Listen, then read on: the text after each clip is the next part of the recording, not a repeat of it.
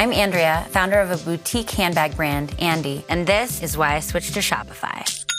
I tried three other platforms prior to Shopify, and I remember my breaking point was when I would try to make one little change and my entire site would go down. With the drag and drop theme editor, we don't need to hire a developer to do any coding. Each theme is automatically optimized on mobile. It's incredible. Get a $1 per month trial period at shopify.com slash listen. Go to shopify.com slash listen to take your business to the next level today.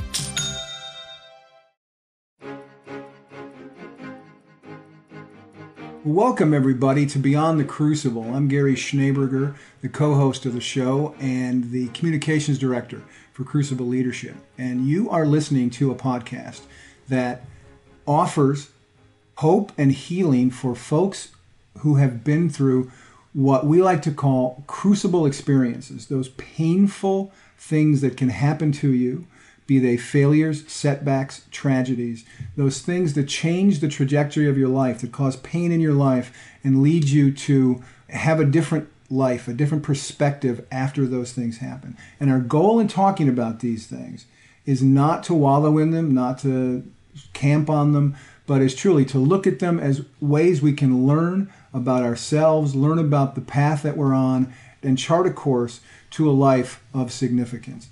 And here with me, as always, is the host of the program and the founder of Crucible Leadership, Warwick Fairfax. Warwick, we've got a very interesting episode today. Absolutely, Gary. Looking forward to it. And our guest today is Robert Krantz. And we're going to get talking to Robert in a minute. But before that, let me tell you a little bit about Robert Krantz. Robert Krantz is a Greek American. His name was shortened from Karountzos by his grandparents. Robert graduated from USC's film school and has acted in some of the most successful movies like Back to the Future and The Woman in Red, TV movies, The Billionaire's Boys Club and Onassis, and sitcoms like Who's the Boss and Silver Spoons. He has also sold his original screenplays to Sony, Fox, and Columbia Pictures. Additionally, Krantz produced, wrote, and starred in the award winning Do You Want to Dance and Christmas with the Karountzoses. He has written several best selling books Fallen in Love with Sophia, Guide to the Divine Liturgy, and Guide to Holy Week. Krantz is also the owner of Elinas Multimedia, the largest production and distribution company of Greek media in the United States. Most recently, he wrote, produced, directed, and starred. The shorthand version of that is he Alan Alda'd, Faith, Hope, and Love a film for which he received nominations for Best Screenplay, Best Picture, Best Actor, and one for Best Director from the International Christian Film Festival. His next film is going to be the movie adaptation of his book, Falling in Love with Sophia. Krantz lives in Southern California with his wife Tricia. They have triplet sons, Chris, George, and Nick. Chris and George attend the University of Chicago, and Nick attends Washington University in St. Louis. And Robert, let me begin by saying that Warwick and I both had the opportunity just over the weekend before we recorded this to watch Faith, Hope, and Love. I actually had seen it before. I, believe it or not, did publicity work for it, even though we didn't know each other. I did publicity work for it when it came out earlier right. in 2019, but we watched it again. And Warwick, you in particular and your family loved it. We did, yeah. It was just an amazing movie. We watched it over the weekend with my wife and two of my three kids who were in their 20s, a daughter and a son. And it's unusual to get a movie that everybody likes because, you know, normally guys like action movies and maybe my daughter might want less of an action movie, a bit more sentimental, but they all loved it. And what I liked is it was just heartwarming. It was funny. There was amazing dancing. I mean, obviously, you know, Peta, as you pronounce the name, you would expect, but from Dancing on the Stars, it should be good. But you were pretty good too, so that was impressive, Robin. I really and and what I what I loved ah, is um, it's nice when the co-star, as I like to say, doesn't have an accent. You know, she's from Australia, so she talks talks like me. I didn't need any simultaneous translation. I got just I got it. So she was amazing. So yeah, I just loved it, and um, we'll talk more about that movie in a bit. But yeah, where we'd like to start is just a bit about your story, and in particular, I know you've had a couple different crucible experiences and yeah just tell us a bit about your story and some of the challenges.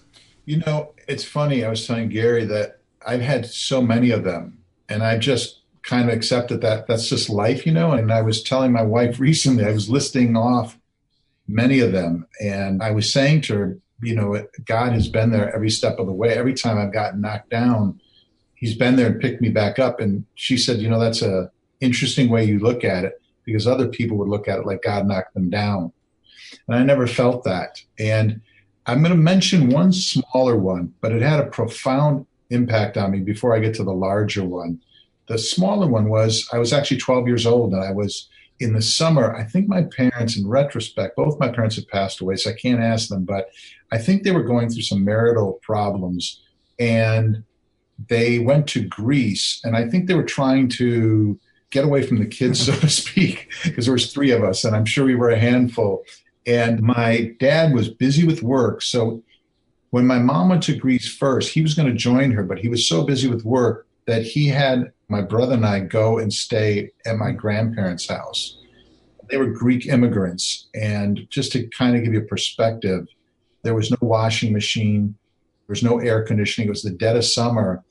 And I remember, you know, at the time, I don't think I understood it, but it just kind of felt like we were abandoned for like two or three months. My grandparents didn't speak that much English.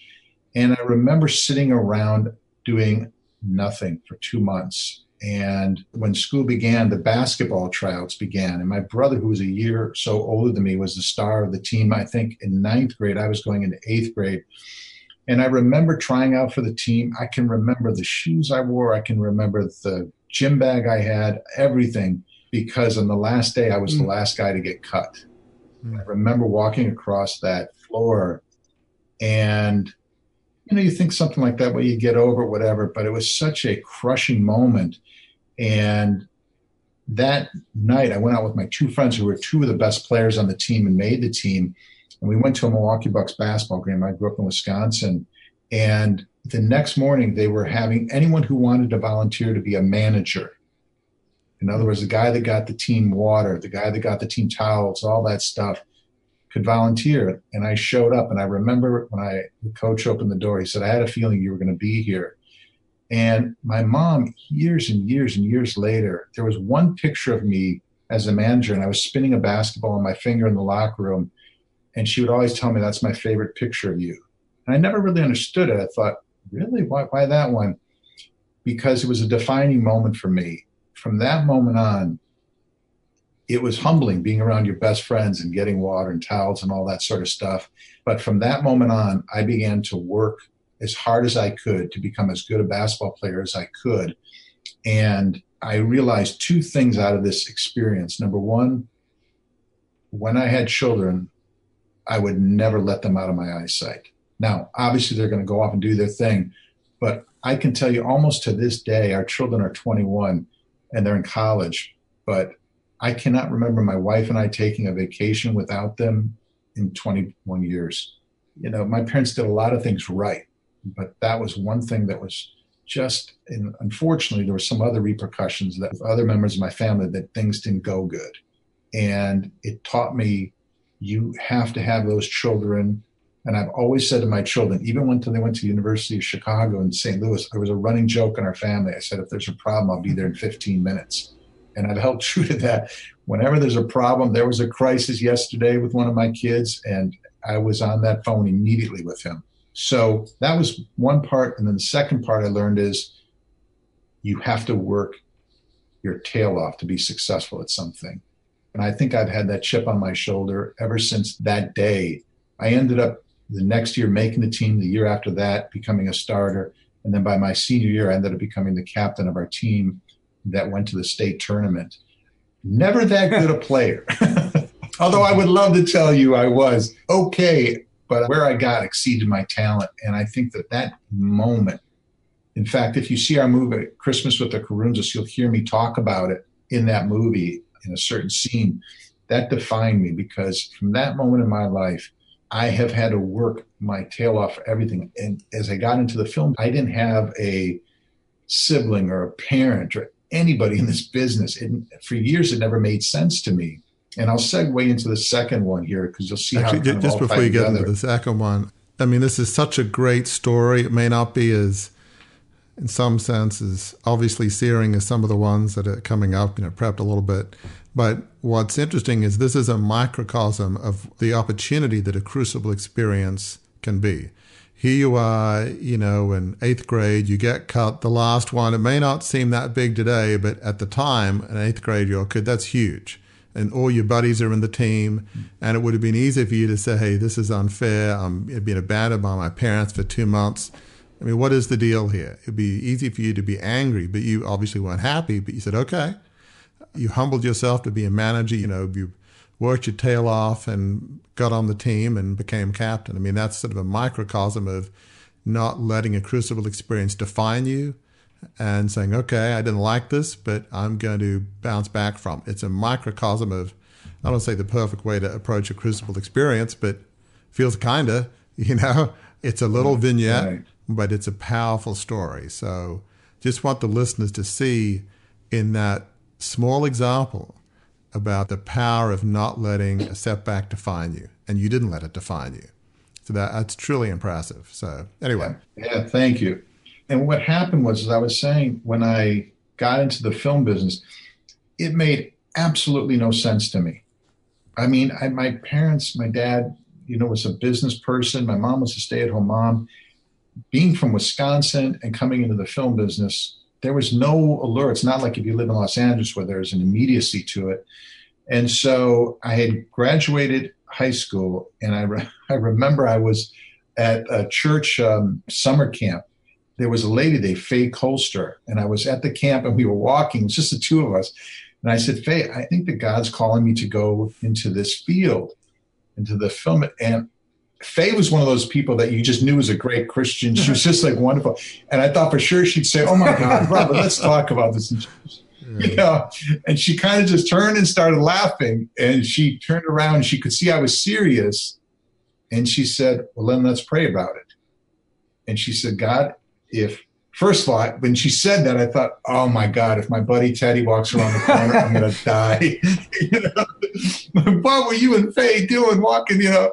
But she prayed and she said, God, if this is what you want for Robert's life, clear a path for him. And that was it. That was the prayer. And the irony was, or the punchline of that story was, decades later, I saw Faye uh, when we were screening Faith, Hope, and Love. And she was at a screening, and I said, Faye, do you remember that? And she said, I remember mm-hmm. like it was mm-hmm. yesterday. That was a pivotal moment. Those two stories are a great organizing construct for where the conversation is going to go next, I think your story about being in eighth grade and not making the team and the separation from your parents and feeling alone. And then that led to your resolve to not leave your kids alone to always be there for them. As you tell your next crucible yeah. stories that's going to show up. And this other one about god called you to the film industry and when you hit some rocky roads there that was tested and what I love about those two stories right there is Warwick and I have talked to a number of people about their crucible experiences, but yours, Robert, are kind of like crucibles squared. As you tell your stories, the listener will hear that pretty much the same time you had a professional crucible and a personal crucible sort of crash into each other. So I'll turn it over to you now to tell those stories, but it really is a fresh perspective we haven't had on the show yet of a crucible squared. Yeah so what happened was I moved out to California and I went to Arizona State for two years, and then I got work as a PA on a movie called Nightkill with Robert Mitchum. And, and a PA, uh, just for the record, so, is a production assistant. Yeah, and I'll tell you that taught me. I will always, when I'm on a set now, the PAs, I will always treat them with the utmost respect because that's how I started out working for free. And so, anyway, at the end thought, well, where do I go from here? And I went to USC's film school. How I got in there was a miracle in itself. And I was the luckiest guy in the world, but I got in there. And I remember on the first day of filming, they said, okay, anybody have any questions? And all these kids were doing tracking shots and dolly shots and all this stuff. And I thought, oh my gosh, this is going to be rough, but I got to bite the bullet. And I said, I don't know how to focus the camera. And the entire room just died. And I'll never forget that teacher. He addressed me like it was the mm. most poignant question anyone had ever asked. Mel Sloan. I can still remember him. God bless him. And I was off and running. I ended up getting the highest grade in the class because they graded you on your improvement. I was, so, I was so far down. It was like, okay. But I was obsessed with it and I just worked and worked and worked at it. But it came a point where I was studying acting at night, I was studying uh, writing and producing during the day. But there came a point when I had to jump off and say, is this what I'm supposed to do? So I went to a church, St. Sophia's in downtown Los Angeles, and I was alone. And this will tie into the crucible moment at the end. I said, God, I don't know why this doesn't make sense to me. I don't know why, but I think this is what you're calling me to do with my life. And I'm worried it's my ego, and I don't want that to be the case. And if it's the case, stop me at any point. From the moment I get out of here, do whatever you need to do to stop me. But I think this is what you're calling me to do. I remember sometime around then telling my mother, Mom, I think I'm supposed to make these. At the time, this was in the 80s, these faith based films. And she told me years later, I remember she said, I thought to myself, where are you going with that? so, so I don't blame her for thinking that. But I just felt that's what was happening. So I then started it was about 10 to 12 years of Back to the Future, Who's the Boss, all those sort of things. This was not an easy ride. This was a, if you're on a plane and there's turbulence the whole route, it was turbulence the whole way. It was hard, hard work. And I was constantly wondering, am I supposed to do this? Is this what it's supposed to be, etc. And it led up to a moment where I made a movie. I had seen Spike's Lee, She's Got to Have It, and the brothers McMullen and I thought, I think this is what I'm supposed to do is to write, produce, and uh, act in a film. And so I wrote a film. There was a priest named Father Chris Krahulis who had a significant impact in my life. And I was going through a really tough time in my mid to late 20s. And I told him one day, I said, I'm going to make a movie about our friendship. And so I ended up making this film called Do You Want to Dance, which is basically a guy, myself, a dance instructor, gets in trouble with the law and ends up having to teach a bunch of senior citizens how to dance so they can stay in shape as his community service instead of going to jail. And so we put everything, and I mean everything under the sun that we had to the point that we had to move in with my mother. My wife and I, we'd gotten married and we had it all riding on this. And we flew to Chicago for a test screening for a thousand people and it was this huge auditorium. And I had tested the film in groups of 20, 30 people, but this was going to tell me because the next night we were screening it for the studios, all the studios. And Chris Columbus from Home Alone was a fan of the screenplay, had seen the movie, and said, Look, I'm all in. I love this movie. You did a great job. And I'm going to come and introduce the film to the studios when you come on Saturday night. Friday night, we were screening it in Chicago. So we screened in Chicago, thousand people plus. They had to call the fire warden because it was so oversold. And it was the first time I'd ever seen a movie that I'd written get a mm. reaction. and I remember at the, one of the most pivotal parts, I started hearing some people sniffing and coughing or something. And I'm thinking, oh, you're ruining it. All of you are sniffing, never realizing mm. people were crying. that was on screen was really making people cry. I never thought I'd have that effect on people, whatever I wrote or did. When I got up on stage afterwards, there was about a five to 10 minute standing ovation. And I just was stunned. I didn't anticipate that at all. I remember I was going on stage, I could see it out of the corner of my eye. And I remember thinking, holy man, we knew we had a hit film. There was no doubt. You can't get people to react that way. And it was just afterwards, it was just a mob scene. It was great. So we go to Westwood the next day. We fly with the film. I think we had one copy of the film. That's all we could afford. And I had Dolby come in. I left nothing to chance. I had Dolby come in and check every speaker in the theater in Westwood. Went up to the booth ahead of time and I said to the guy, the projectionist, you know, hey, it's going to be a lot of people and make sure you have the sound. Said, Mr. Krantz, you can come up here as many times you want. It's all good. And you could tell I was a nervous Nelly, and he was totally calm. And about, we sat down, Chris Columbus introduces the film, the film starts, and about 10 minutes into the film, one of the characters was speaking. I don't know if it was me or one of the other characters. and it started to warble. And I just remember thinking, oh my God, I'd heard the film so many times. I thought, what is that? I thought I was having a stroke at first. And then my wife squeezed my hand, and I thought, well, we're probably both not mm-hmm. having strokes at the same time. So there's a problem here. And I learned a lesson. If it's your movie, never sit in the middle of a theater because I knew something horrible was happening. And everyone around me started knowing something horrible was happening. And I got up and I thought, this just can't be. This was right in the beginning of the film. So I ran up to the projectionist booth, and every one of the people that was involved in the film was up there. And the projectionist, who had been so calm, was in absolute panic. And I said, You know, what's happening? And he said, The light bulb that projects through the film to create the sound was wearing out. And he said, hmm. I don't have another one. And he said, Can you ask everybody to come back tomorrow? And I said, Are you crazy? That there's heads of studios down there. They're not, I'm lucky I got them today. And it was absolute chaos. And then somehow somebody found a bulb. But I remember we were about halfway through the film at that point. Oh, it's just painful even thinking about it now. I had rehearsed two or three years preparing for the dance portion of that film. And I remember looking down, and it was the dance solo that I did in that film. I had looked so forward to that moment, being in the audience. And here I was up in the projectionist booth. And we had a time when something paused in the film for him to put in the new light bulb. And so I missed all that. And I remember sitting down and I think I went to cry or something, and nothing came out. I had nothing left to give. I put everything into that, my heart and soul. And so I went back downstairs and I thought maybe it wasn't as bad as I thought. And one of our investors came walking around the corner and I looked at him. I said, George, he goes, What the blank's up with this film? I went, Oh boy, we're, um, we're in trouble.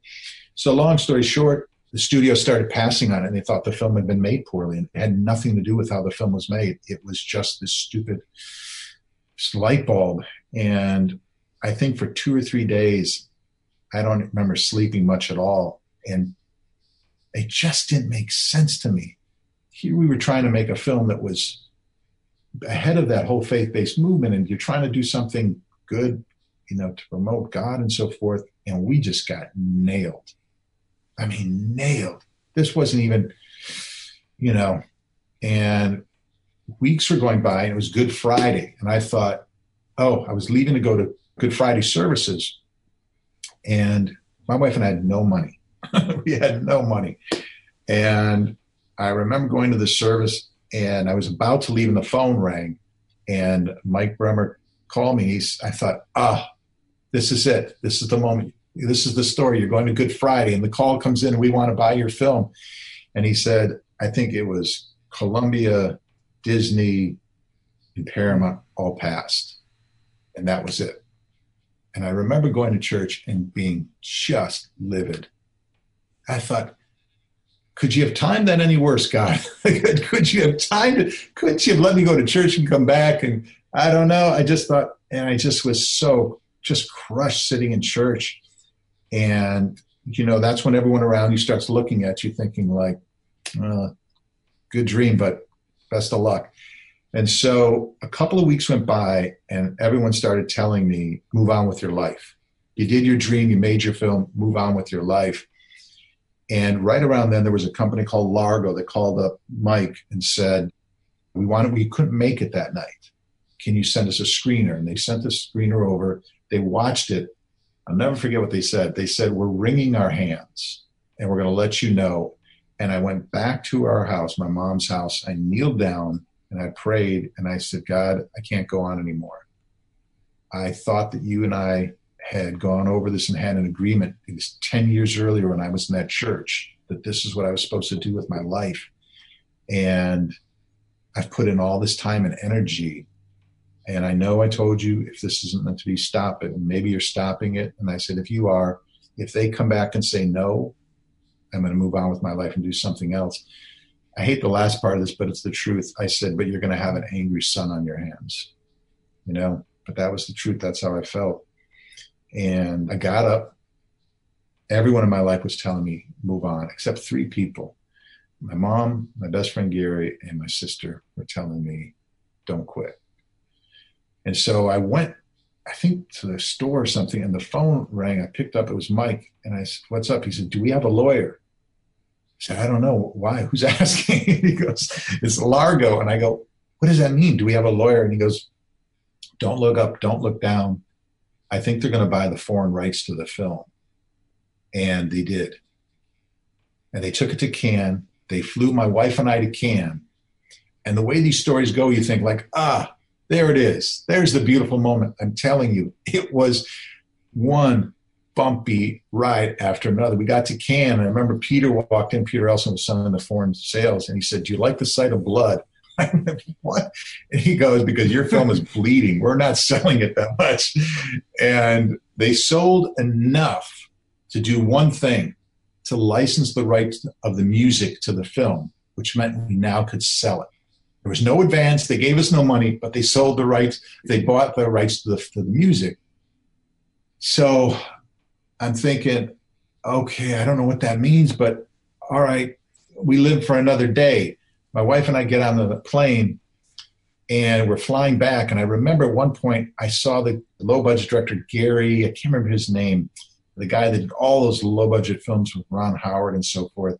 And I remember my wife, I was trying to tell her, and she was doing sit ups, and she kept like, Oh, I'm having stomach pains. I'm having stomach pains. And so we got back home. The ride was rocky as could be. I almost lost my ticket getting on the plane. It was just one problem after another. I see my mom and I'm like, hey, mom, you know, this is how it went. And my wife goes behind my mother and she keeps going like this.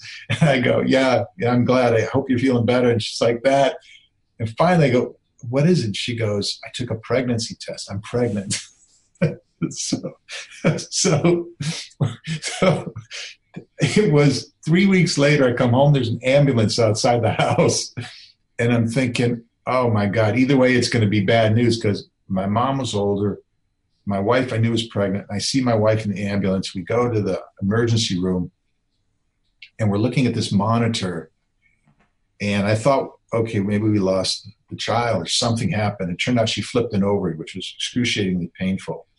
And as we're looking at the monitor, I see these two sacks and I'm staring at them and I'm thinking, hmm, it's just the doctor, my wife and I, and I'm thinking, I'm not going to say what I'm thinking because it looks like two. And I'm thinking, I'm not ready for that. And so finally, after five minutes, I go, is that two, like two children? He goes, oh, yeah, yeah, it's definitely twins. And he scrolls over, he goes, but I'm trying to figure out what this is here. And sure enough, it was a third child. It was triplets. Now, when I go on to public speaking, I, I always pause at this moment because I go, look, I know what you're thinking. Is this story got a good ending? because I had a film that nobody wanted. I had three kids on the way. I was in debt because of this film, and I'm living with my mom, and I, it was all just caving in. But the next part became even harder. At 12 weeks, we went to see the doctor, and my wife could tell right away. She said, Something's wrong. And I said, No, no, they're just talking, this and that. He came back in and he said, Trisha, you're going into labor. And it was 12 weeks. And I can remember he performed what they call a cerclage, which stopped it. But we were in serious trouble. And this was before the right as the cusp of the internet taking out. So you couldn't go on the internet and get information. It was right on the cusp of that. And I remember the doctor, who was a very kind man, he sent me home with a pamphlet and he said, You're an excellent candidate for reduction. And I was so excited because I was not an excellent candidate for anything at that point in my life. And I remember thinking, I wonder what that means. Maybe you get a discount for something, or I didn't know. And I went home and I started reading the pamphlet, and reduction meant to abort one or two of the children. That's what they were telling us they thought we should do. So I went and talked to my wife. Both of us were crying.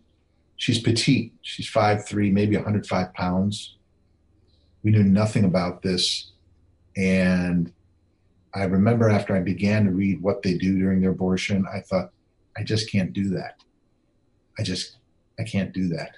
Maybe others can, but I'd rather live with the consequences of whatever happened when we had the children or whatever happened. And so my wife and I talked and talked about it. And at one point, every couple of weeks, we keep coming back to the emergency room because her body kept reacting as though it was going to go into labor. And they put her on total and absolute complete bed rest. And I read a book about this thing called Brewer's Diet. And that diet made her put on 60 pounds. And we told the doctor, we're going to try to have all three. And he said, You can't leave bed rest. It's just going to be so hard for Trisha to do this. And she had a belt on, and this belt kept going off, and into the emergency room we go. And finally, he said, Look, you two, I'm telling you, I think we're about 17, 18 weeks. He said, I'm not worried about your three children dying. You guys are worried about them dying. What I'm telling you is, you're going to give birth to three invalids, and you will get divorced and your marriage will be over and your lives will change forever. And I remember crying on the ride home. I was by myself. And I remember saying, God, please just give me any sign. It was, you know, even talking about it now, it's difficult. It was the hardest moment of my life because I couldn't work my way out of it. I couldn't work extra hours. I just couldn't do anything other than pray and say, God, I need your help. So I've got this film that nobody wants. I've got a wife that's on bed rest. I'm about to lose or have three invalids. And at the end, we told the doctor, look, we're going to go and whatever happens, happens. And we said we're not going to abort any of the children. And I think it was about 17, 18, 20 weeks. And the doctor, he had all these like patients that would come in. There, there, were multiples, but they were doing so great. They came walking in. My wife, they had to put on a gurney and bring her in. And every week you thought, this is it. We can't go beyond 23. And said, boy, if you could just hang in, this is where the cells in the brain form. The next week is, well, this is where the hearing forms. And we were just stumbling along. And then finally, I think she got to about 29 weeks. And he turned to my wife and he said, if you come back in one more time, I'm going to tell you, you have got to abort. And sure enough, on the day he told us, like, this is the day, I think it was Labor Day, the buzzer went off one more time. In we came. And I remember I was in the hospital, and my wife came out of the hospital bathroom, and this doctor came in. He was six three, and she looked up at him. She said, she put her hand up. She goes, I don't care what you have to say. I'm not giving up on those kids. So if you're coming in here to tell me to abort, the answer is no, and you can leave. he started laughing. He started laughing. And he said, okay, we'll try and finish this. And about two weeks later, I think it was 30, 31 weeks, he said to my wife, I've been wrong every week. Why don't you just tell me when you're going to give mm-hmm. birth and I'll show up? and she told him December 20th, 1998 with her grandmother's birthday. And she said, that's the date. And that's the day those kids were born. It was 35 weeks, I believe and it changed my life completely because when those kids were born, they were baptized. I remember at the end of the baptism, they were in my in law's home, and I took each one of them. We were in the back room, and I held each one up in my arms to God, and I said, They're yours now. And I said, I'm going to be the best father I can be, and I will never forget this moment and I committed myself to those three boys mind, body, spirit, everything I've had, I put into those boys because I'm convinced that they're going to do some good in this world. God put them here with a purpose. And I never wanted to meet my creator and have him say to me, Boy, did you forget? You forgot how much you wanted those kids. So, and I tell you, they put me through the ringer. there were moments where I'm like, oh, you guys make this tough, man. I love you, but you're killing me. but that was the defining moment. And then to tie it in with the professional, so you, you guys get a kick out of this. Right before the kids were born, Largo, the guys were handling the foreign, the film came back and said, great news, Columbia's going to buy the picture. They're taking it's a package deal. They're taking two of our other films. So Mike called up his friend Peter Nelson, who worked at Columbia. and Peter said, Mike, it's going to be wonderful. You can tell all your friends the film's at Columbia.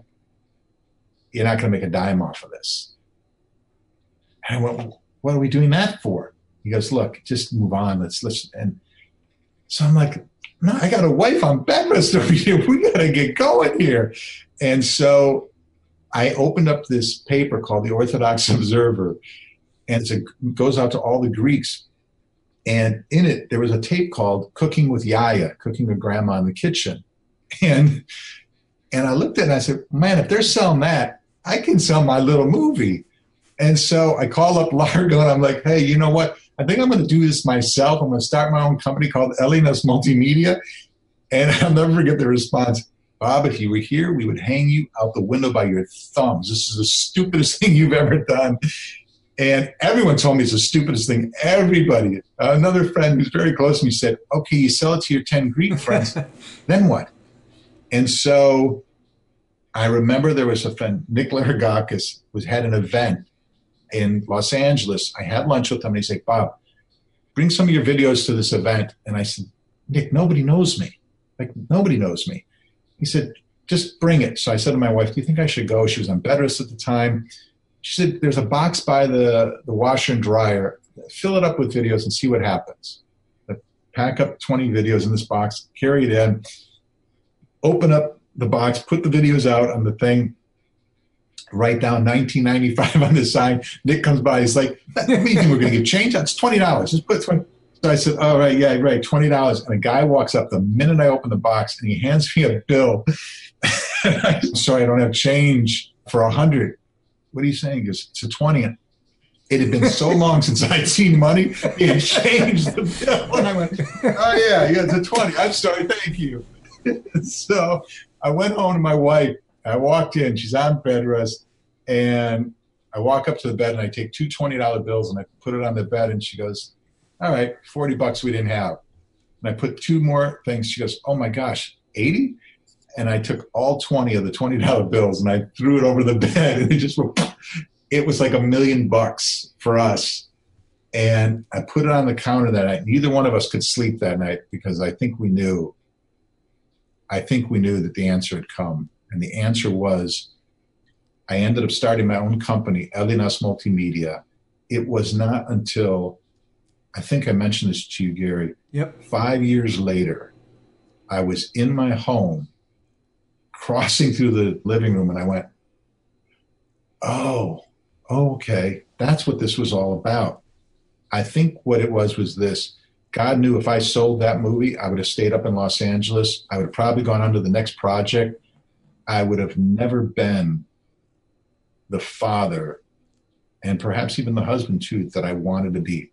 My wife and my children are everything to me. I would give up everything I have for those four people. As I always say, God knows you better than you know yourself. God knew what was in my heart. I wanted to be a, you'll see this in the movie Christmas with the Karountzos. You'll hear there's a line that I say in there, which is, all I ever wanted to be was a great father. That's all I wanted to be and a great husband. I wanted to be the best husband. And I think what God knew is if you sell this film, number one, the money won't last as long as you think it will. You'll be jumping from job to job. And I want to tell you, I'm going to have to slow you down here. And it was only five years later after I started my company that I looked back and went, oh, we moved out of Los Angeles, I'm in Orange County. I was a present father. And I ended up starting my own company but I did not know at that time it would be 15 or 16 years before I would ever be able to act or write or produce again because I was committed to my family. And then when that came about with Christmas with the Karountzoses, just briefly here and then I'll be quiet. My sons were in their sophomore year in high school and I finished the movie in 12 days. And when I came home, my son George had left a note on the stairs which said, Are you done yet? And I went upstairs and I told my wife I won't make another movie until they're in college.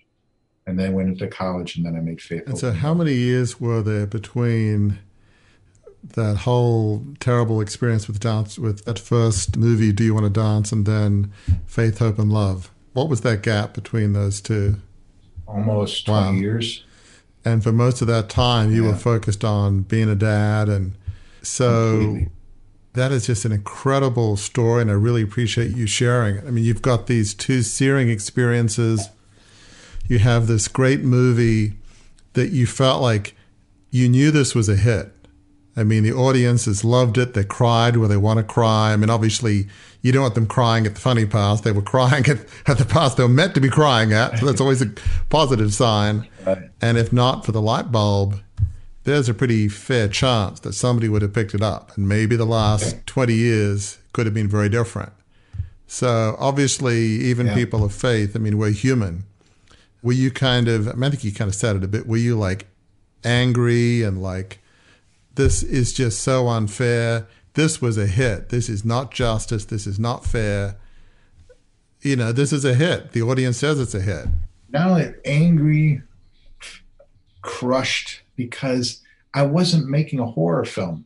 I wasn't making a cops and robbers. I was making a film that when you watch it, glorified God, and you're thinking, wow, I see all these other films coming out, and you know, you would think God would give me a little nudge, you know, but it, no, that's not the plan. I mean, that, God that's sort of me. kind of amazing because it's easy for us to think that we know what God's plan is. Is not to get into this too much, but as listeners know from other podcasts and blogs, growing up in a large 150 year old family media business that was started by as strong a businessman for Christ as ever existed, at least in Australia from my perspective in the late 1830s, early 1840s.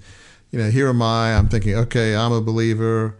Gosh, you know, must be God's plan to resurrect the company and the ideals of the founder, at least in terms of how people are treated and the ethics and what have you. And then do the takeover, 2.25 billion. The company goes on, and it's like, a little bit like you, but you know, just a different vantage point. Well, Lord, it had to have been your will for me to be in control of this big company because it was founded by a person of faith. I mean, like, okay, mm-hmm. I made dumb mistakes, which is I've talked about a lot, but how can this happen? This makes no sense. I thought this was your plan for my life to be in this, you know, 150 year old family business. I guess not. So it's like sometimes we have this thought that well, surely, Lord, you need more, you know, faith based, life enhancing movies. Like, I mean, do you need less? I mean, maybe I'm right. missing something, but surely this is something that helps the cause, right? And how in the world can you let it happen? I mean, did you kind of fall asleep? I mean, what's going on here? You know, it's uh, it's easy to. No, I felt I felt that way, you know, and it took me a long time. But what I realized as I've gone through, you know, you talk about crucible moments. I've had so many since then in between them, but each one, you know, my mother in law two and a half years ago had a brain aneurysm, survived. Still can't speak today, but thank God she's still alive. I lost my mom, my dad. There's been so many moments, but I've learned to, you know, when Gary and I were first talking about doing this, I remember I don't follow podcasts too much. And I remember he said, I don't know how they rate mm-hmm. podcasts or how many viewers, whatever that is. It didn't matter to me. And I'll tell you why. If there's one person out there, I was asked a question during the interviews for this movie, and they said, What do you want this to be about, this movie? And I thought about it for a long time on the air, and I finally said, Hope. That's what I'm doing this for. That's what I'm doing, what we're doing right now. If there's a person out there that's down on their luck, that's struggling, that doesn't think their life's amounting to something, that's got a kid that's on drugs, that's upside down on their mortgage, that's struggling to get through college, that feels like they're too old and nobody's paying attention, or too young and nobody's paying, whatever that is, everything I'm trying to do with my work now is geared towards one thing that people, when they see me, when they see my movies, that they're given hope. And that hope can come just in the form of what you're watching, or it can be even hope from. And I, and I feel like um, you've lived a life of hope, as we'll get into in a minute. I think the character in um, your recent movie, Faith, Hope, and Love, the translation of the Greek, the character's name is Hope. You know, so it's obviously right. very appropriate. But you know, you could have after that professional debacle, and everybody other than two or three, it helps when your mom and and your wife, amongst others, are with you and they said, you know, just uh, Robert, give it up. This is madness. You know, you're insane.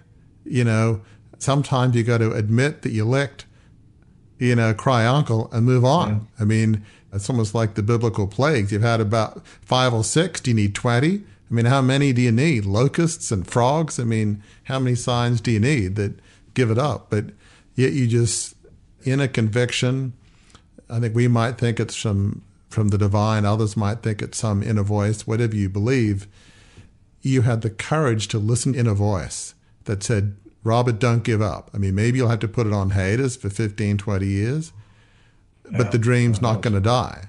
And so that took courage. I want to get into a little bit into the second crucible, which is, I mean, that is just amazing when the doctor, he was their expert, and they said, you know, you can't have these three kids to term. There's no way they will be anything other than, uh, you know, brain damaged, invalid.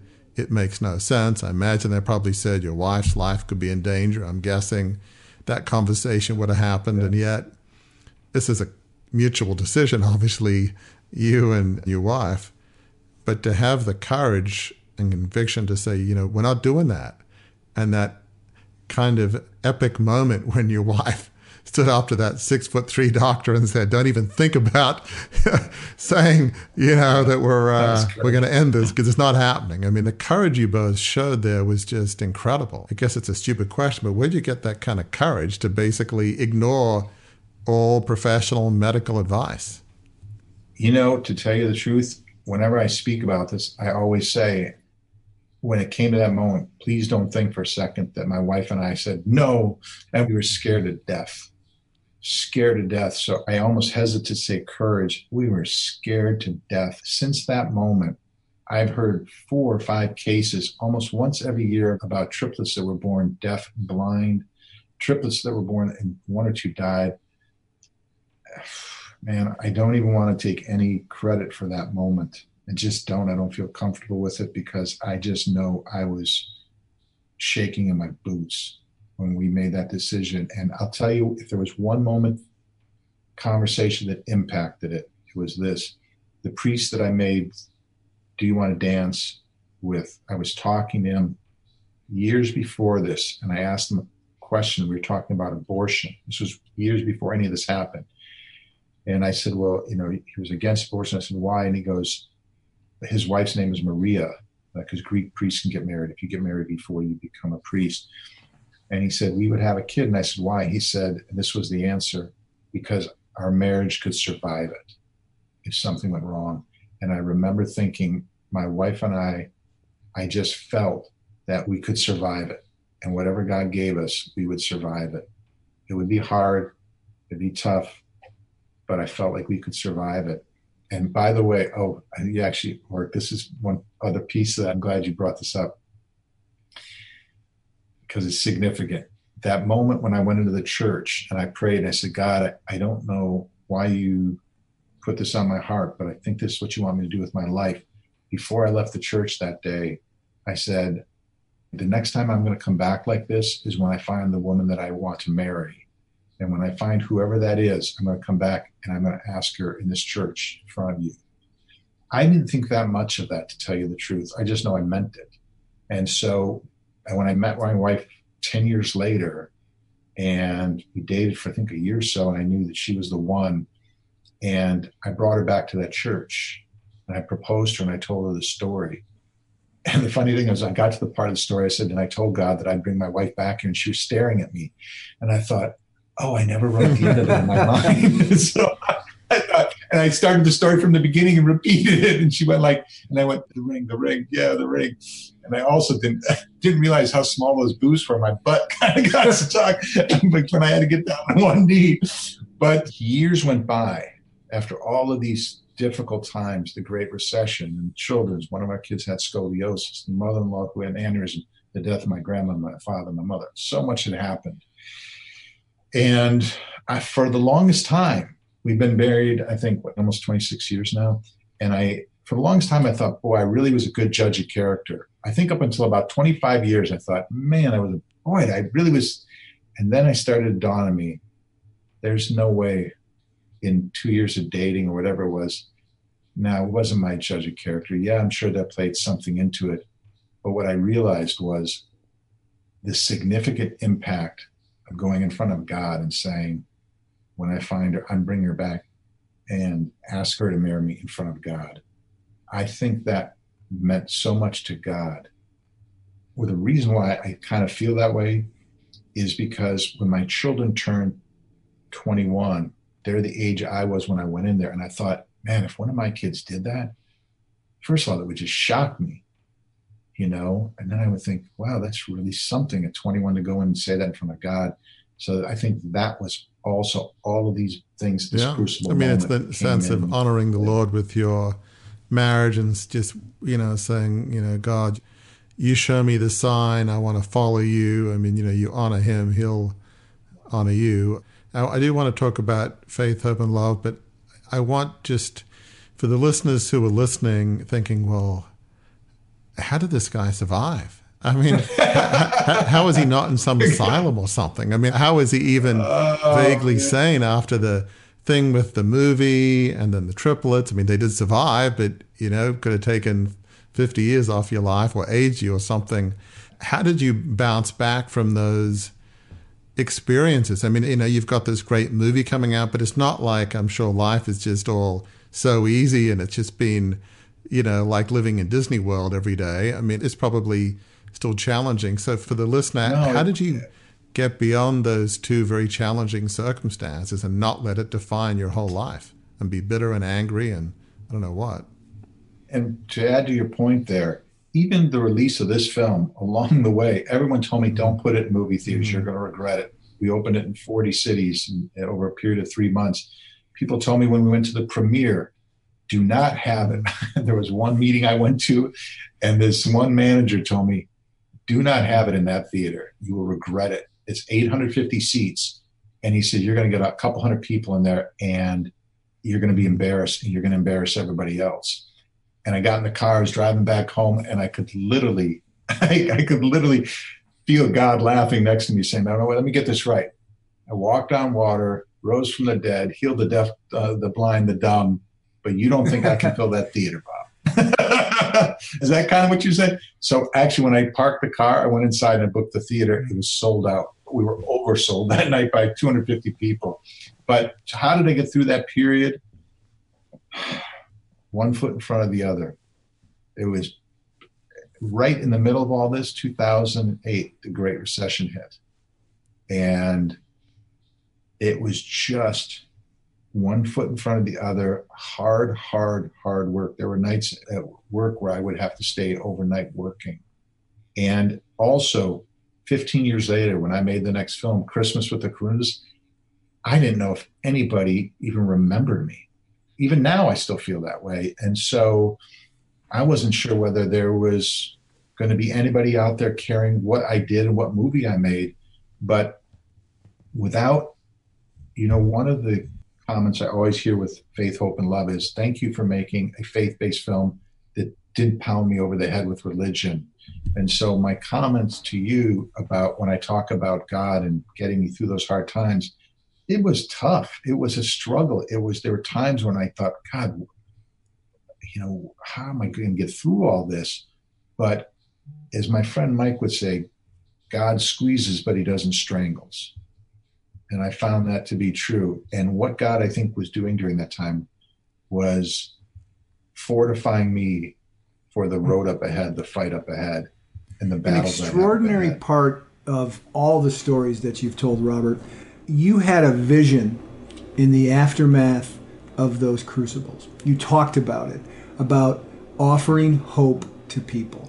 And one of the things that we talk about, that Warwick talks about at Crucible Leadership, is a key to getting beyond crucible moments is to have a vision that points you toward a life of significance. And to talk about faith, hope, and love, it's very interesting that in that film, your lead character, Jimmy Hope, played by you, has personal and professional crucible experiences. He is doing poorly at his job. He gets fired, but knows his boss so well that he manages to delay the firing, to have one last chance to work on a really, really tough account in this advertising agency. So there's the professional crucible. And on the personal front, his wife has passed away a few years earlier, and he's left to raise his two daughters on his own. For you to say that movie's about hope, and that's where your character's at, how does that play out? Tell listeners a little bit about without giving away too much so that they want to actually see the movie, how the movie deals in those subjects sort of mirrors your life, it seems, a little bit. Yeah. You know, one of the great compliments that we've received on this film is that, you know, Gary, you know, you would think I'd have it all figured out by now, but I'm constantly refining it and thinking, what am I doing this for? Specifically, what am I doing this for? And what is it that I'm bringing that when I look in retrospect, oh, that's what you brought to this filmmaking business. And I think what it is is this the films that I'm headed towards, like a locomotive, is faith based films have been stereotypical, they've been stiff, they've been poorly acted, they don't have much entertainment value. And you just go, ah, oh, you wonder why we as Christians keep getting pigeonholed. In the same way as when I speak, I talk about this when Spike Lee came out with She's Gotta Have It, I remember sitting in that audience with 95% African American audience and they were screaming at the film. Why? Because up until that point, when you saw an African American character, they were a pimp, they were a thug, that all of a sudden you had someone came along and said, We're more than that. And then you see it and you go, Holy man, they responded. The same thing I think is happening with Christians today when you look at films, 95% of them that portray Christians, it's dull, it's flat, or they pick one of two subject matters. They went to heaven, they came back, or it's the Old Testament. But it's not the day to day life that you and I go through. And so, with Jimmy Hope and what you were talking about, I wanted to show real life problems.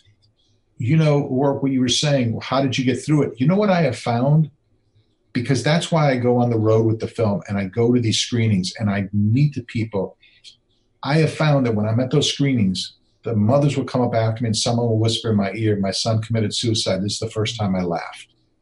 I'll come up and someone say, I just lost my husband. What I have found, everybody's going through similar stuff that I went through. And when God allows you to go through what I went through and what Jimmy Hope went through, you become so much more empathetic towards the human condition. When I see people post up on social media or when they call me or email me, I'll tell you, it breaks my heart. And the only way I have to process it and get through it is by making these movies and taking these moments back out there and saying, I'm with you, I hear you, and there's There was a yeah, yeah. Does that make sense? Um, it's one of the things we talk about on Crucible Leadership. That's sounds a bit trite, but it's pain for a purpose. You know, we don't always know yeah. why. I mean, God obviously doesn't cause pain, but why does He allow things to happen? And you're right, it does give you empathy. I mean, my crucibles are very different than yours, but you know, having lost a large family media business, and if you Google me, it's still not particularly favorable. I do have a Wikipedia entry. It's kind of young, hot-headed kid. You know, could have had it all, but blew it. It's It'll probably always be that way. And so it gives you a sense of empathy for people. But I mean, a couple of things that is remarkable about your story, many, but this sense of resilience. And there's one aspect I want to sort of mildly disagree with you in the sense of you very humbly say, like, hey, you know, I wasn't courageous. But, you know, you look up courage, many definitions of courage is something like this that even when you were fearful, and you just didn't think you could make it, somehow you find the strength to take one more step, you know? And for people of faith, well, maybe the uh, ability to take one more step comes from above. But, you know, I mean, courage is not the absence of fear. Courage is being able to take a step even when you're quaking in your boots. That was kind of the definition of courage that you were going through. I mean, some listeners won't be people of faith, but you know, whether you call it faith or not, whether it's with the decision whether to abort your triplets, one or all of them, or you know the decision about to put your movie on hold, career on hold for a while, or the decision to keep going long term, it's listening to that inner voice. You know, maybe you don't believe in God, or maybe it's more of an ethereal supreme being, or however your definition is you listen to that inner voice, that still small voice that says, you know what, this is the right thing to do. Don't ignore that. You didn't ignore that voice at those critical moments. So, for listeners of whatever faith, just the courage that you displayed and that listening to that inner voice, putting your family first. I don't know, you do that, you feel like God, universe, in some fashion, maybe not the way we would like or expect, will honor that. So it's just, and now what you're doing with faith, hope, and love, it's just, you're right. I mean, the thing of the cliche of Christian movies is, yeah, poorly acted, poorly directed, poor plot, poor story, poor everything, and they just slap Jesus on it. Okay. Right. So, yeah. I mean, when you have people of faith cringing, it's not a good sign. no. yeah, no, my sister, yeah, exactly. My sister's a very religious woman, and she yeah. said, "I don't go but, to them anymore." But the movie that you made, you know? it made you laugh, cry. It was funny. It's compelling. Great acting. Being from Australia, obviously, love the fact that the lead actress is Australian.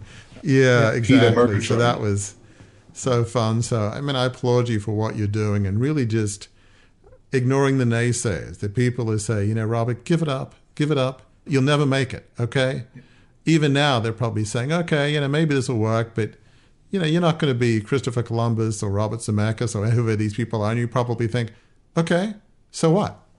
Okay, I don't need to right, right. make movies that gross as much as Star Wars. That'd be nice, but, you, but I'm sure you'd be quite happy even if it didn't gross, you know, that much, right? yeah, you know, I think once God, you know, Gary asked me the same thing. How did I get through all this? you know, the, the short answer without being heavy handed, there's no question about it. God had such compassion on me and such kindness towards me. There's many a day I came in, I have an icon of Christ up on my wall. And boy, there's been many a day that I came in and cried in front of that icon mm. and said, thank you. I mean, really, genuinely, if I said one thing over and over again in that moment, it was, I owe you my life. And that's what I'm going to do is, you know, the parable of the talents. I'm trying to use whatever God gave me, whether it's dancing or writing or editing, producing, whatever it is, because I'm hopeful when that moment comes when I am with him that he does say, Well done, my son, and not, Right. Why weren't you singing? I gave you talent to sing. what was wrong with and, you? and there is a line. There is a line in Faith, Hope, and Love, Robert. I was watching the movie on a Saturday night with my wife, and I actually got up from the couch and wrote this line down because I wanted to ask you about it. It's the scene where Jimmy and Hope are on the rooftop and he's explaining his faith to her because she has no faith in the beginning and she's intrigued by his faith and the hope that comes from his faith and it's attractive to her. And he's explaining to her about the death of his wife and how that didn't kill his faith, that actually helped augment it, strengthened his faith. And your character says this in explaining to Faith why he was able to still have faith. And Jimmy says that he prayed to God that if he could get me through that, his wife's death, I'd never be casual about my faith again. That struck me when I heard that, Robert, that that wasn't a line that Robert Krantz made up as a screenwriter. That was a line that Robert Krantz lived as a man.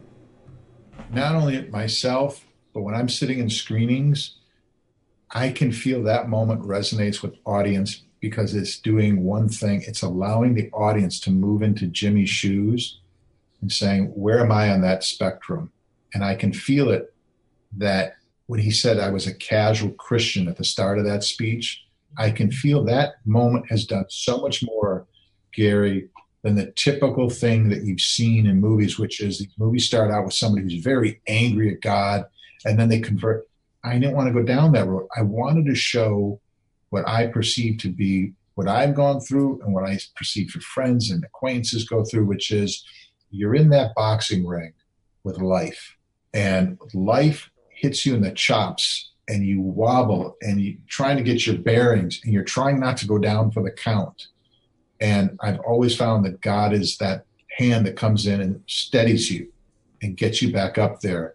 And you're right. That is what I've tried to do with my life is to not be casual about it and do things like this. And also, I don't know if either of you've had a chance to go up on social media or Rotten Tomatoes. We had a 97% audience approval. That movie, there is something about it that is just resonating with people.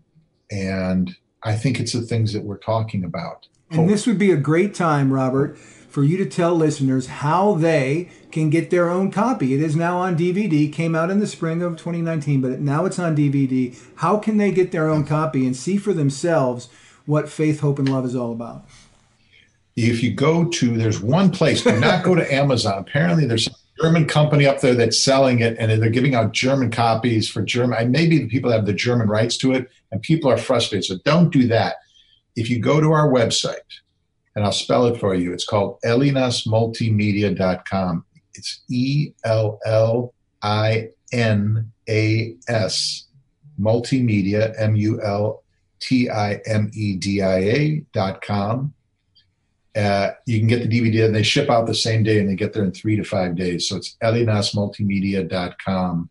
As my friend Elaine says, could you have made it a longer .com title? Well, it could have been your birth birthname.com. That would have been extraordinarily yeah, right. long too. As we start moving toward doing what I like to call land the plane, one of the things that Warwick and I wanted to chat with you about is Crucible Leadership is all about at the not the end, but the goal of coming out of a crucible is to lead a life of significance. And it occurs to me that Hollywood, and I've lived there. I worked in publicity for the film industry for three to four years. Hollywood is not an easy place to pursue significance either professionally or personally. Professionally, in the movie business, opening weekend is everything. If you don't do great there, yeah. people forget about you. Personally, look at the headlines and the stories of marriages that fall apart. It's not an easy place to pursue significance. And yet, you've been able to do it. And I think one of the things I want to ask you how you did that, but I want listeners to understand that it's not where you're placed, but what's placed in you that paves the road to a life of significance. And I think you've talked about that, Robert, but how have you found a way to live a life of significance, if not in Hollywood proper, in Orange County, and in the motion picture industry? You know, first of all, I have nothing to do with Hollywood. I don't go up there. I'm not part of that whole, you know, I just don't. I don't like it. You know, nothing against it, but I just, it's not me. There's an element of heaven that's going to be I think I'm going to do Falling in Love with Sophia, the book I wrote next. There's also an original screenplay that I'm writing that has an element of heaven in it. So I've been reading a lot about it. And one of the things that I've read is kind of how I feel, how I want my life to be. I'm not saying that I've nailed this yet, but it's definitely when you talk about a life of significance. I read that when you get to heaven, God plays a movie.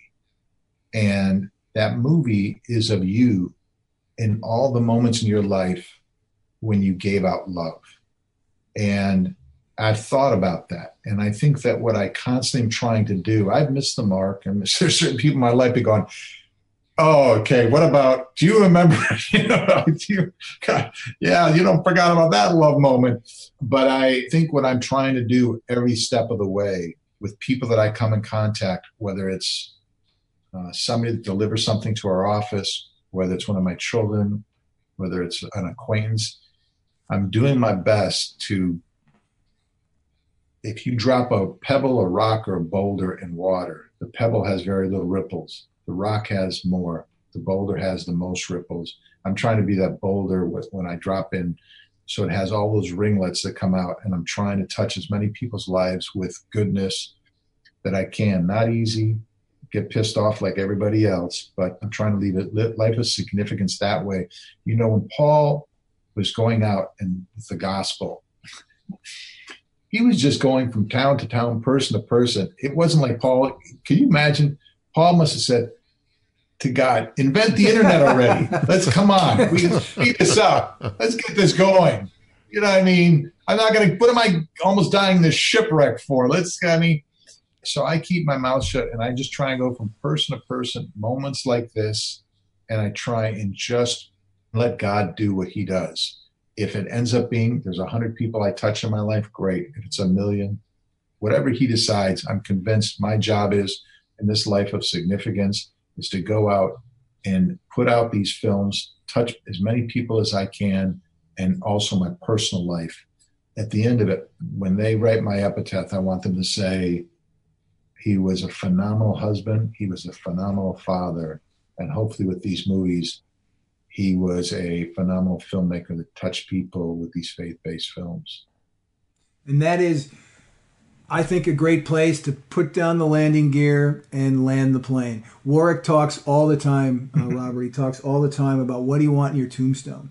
And one of the things that we discovered as we were talking about that concept is if you look at the three greatest singers in three genres, country, Johnny Cash, rock and roll, Elvis Presley, standards, you know, jazz singer Frank Sinatra. I looked up all of their headstones.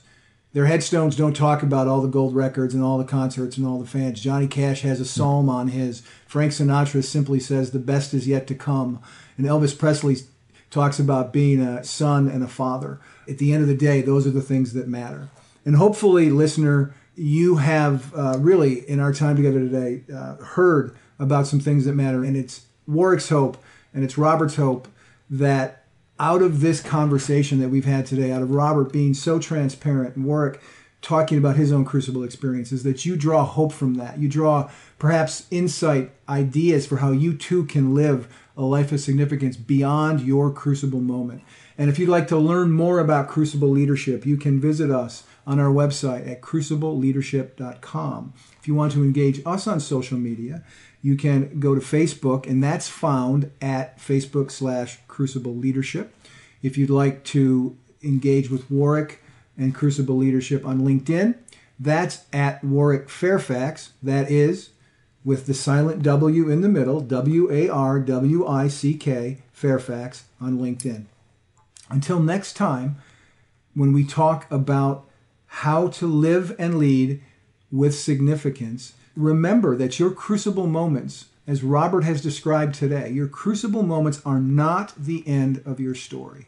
They are the beginning. They can be the beginning of a story, a new chapter in your story that leads to the best destination possible a life of significance.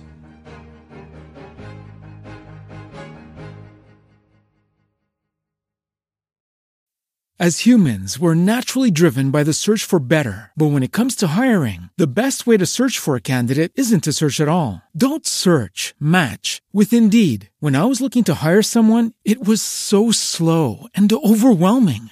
I wish I had used Indeed. If you need to hire, you need Indeed. Indeed is your matching and hiring platform with over 350 million global monthly visitors, according to Indeed data, and a matching engine that helps you find quality candidates fast. Ditch the busy work. Use Indeed for scheduling, screening, and messaging so you can connect with candidates faster. And Indeed doesn't just help you hire faster. 93% of employers agree Indeed delivers the highest quality matches compared to other job sites, according to a recent Indeed survey. And listeners of this show will get a $75 sponsored job credit to get your jobs more visibility at Indeed.com slash podcast. That's Indeed.com slash podcast. Terms and conditions apply.